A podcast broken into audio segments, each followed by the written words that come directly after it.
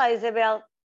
Olá, Alexandra. Sobreviveu ao Natal? Sobrevivi, sobrevivi ao Natal e, e pronto, e aqui estamos agora em, em maratona para o Ano Novo.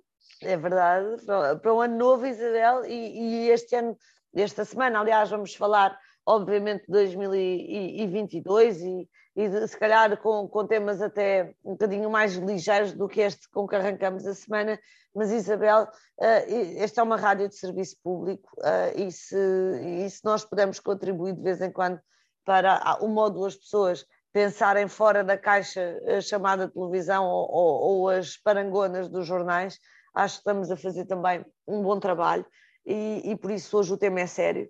Nós vamos ter eleições no dia trinta de janeiro e quando formos votar temos que ir sempre com a cabeça o mais aberta possível.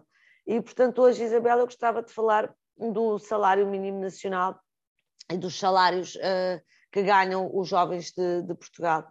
Foi feito um estudo uh, pela, pela Fundação Francisco Manuel de Santos que diz que dois em cada quatro jovens entre os quinze e os trinta e quatro anos ganha abaixo de novecentos e cinquenta euros.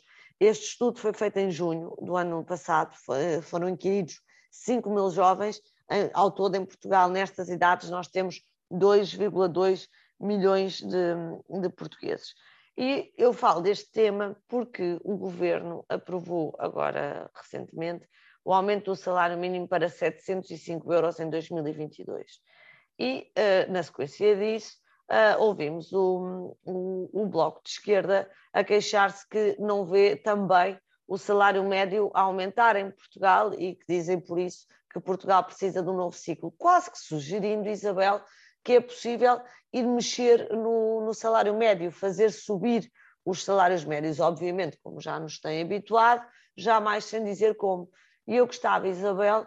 Uh, um, já estou a falar há muito tempo, mas eu gostava... Não, não, Alexandra, eu estou a ouvi-la e sou das pessoas que preciso desta informação, portanto, continua, Alexandra. É, é que há uma relação, e, e por isso durante muito tempo a Alemanha não teve sequer salário mínimo nacional, do efeito negativo que aumentar o salário mínimo nacional tem para baixar o salário médio, para fazer com que os salários subam muito mais devagarinho. Então, uh, se ainda me estão a ouvir, deixem-me dar-vos mais alguma, alguns números.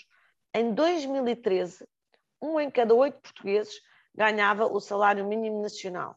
Hoje, em dois mil e vinte e um, um em cada quatro portugueses ganha o salário mínimo nacional. O salário mínimo nacional uh, tem aumentado uh, desde dois mil e catorze quatro vírgula oito por cento ao ano, Isabel.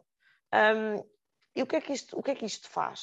Faz com que as pessoas, quando entram para uma empresa, a diferença que levam do salário, em relação ao salário mínimo nacional, para não dizerem que ganham o salário mínimo nacional, é muito pouca. E, portanto, nós temos salários médios, Isabel, a serem esmagados. Dirão, ah, mas isso é porque as empresas vão dizer a mesma coisa que se diz em relação ao salário mínimo nacional, que as empresas podem pagar mais, mas não querem pagar mais. Eu gostava de saber qual é a parte em que nós não vamos olhar para os impostos que as empresas pagam para poderem contratar pessoas. É que quando, quando se trata do salário mínimo nacional, os impostos são mais baixos, mas assim que saímos do salário mínimo nacional, os impostos para as empresas começam a subir dramaticamente.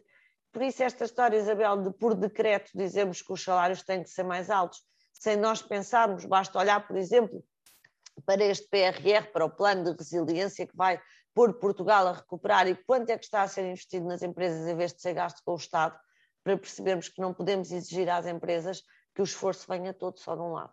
Eu acho que estas coisas são muito importantes porque é tão fácil, a demagogia é tão fácil e porque obviamente toda a gente percebe as injustiças eh, e percebe que tanto o ordenado mínimo como o ordenado médio eh, são muito baixos e é muito fácil embarcar nesta demagogia sem perceber que se de facto eh, este dinheiro que vem e o esforço e as políticas não forem apoiar as empresas, eh, que não saímos da cepa torta.